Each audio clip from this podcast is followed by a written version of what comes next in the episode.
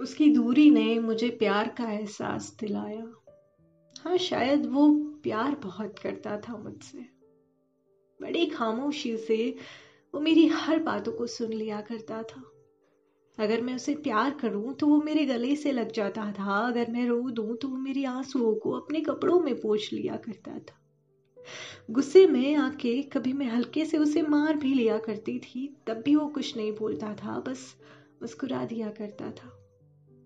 हाँ शायद वो प्यार बहुत करता था मुझसे।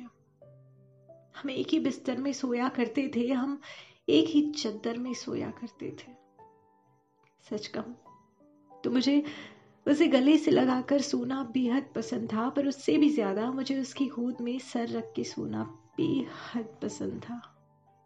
मैंने उसकी गोद में सर रख के, सपने भी बुने हैं, मैंने उसकी गोद में सर रख के, चाँद तारों को भी देखा है, मैंने उसकी गोद में सर रख के, बिना आवाज़ की, चीखों के, रोया भी है, और मैंने उसकी गोद में सर रख के, चैन की नींद सोया भी है।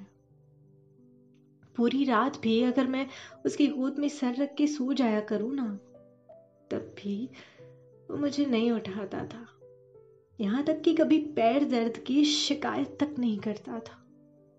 हाँ हाँ शायद वो प्यार बहुत करता था मुझसे। पर कहते हैं ना कि ये प्यार और दर्द, इन दोनों का नाता बहुत पुराना है। I think they are like soulmates जहाँ प्यार होता है, कहीं ना कहीं वहाँ दर्द होता ही होता है। पर इस बार इस बार बारी मेरी थी। ये दर्द मुझे उसी ने दिया था। दूर भी मुझसे वही हुआ था, पर हाँ इस बार बारी मेरी थी। उससे कोई शिकायत ना करने की बारी। उसकी दूरी में भी उसके प्यार का एहसास करने की बारी। हाँ इस बार बारी मेरी थी। मेरी गर्दन की नस खिंच गई थी। ये दर्द मुझे उसी ने दिया था और जिसकी दूरी ने मुझे प्यार का एहसास दिलाया था। हाँ वो मेरा तकिया था। वो मेरा तकिया था।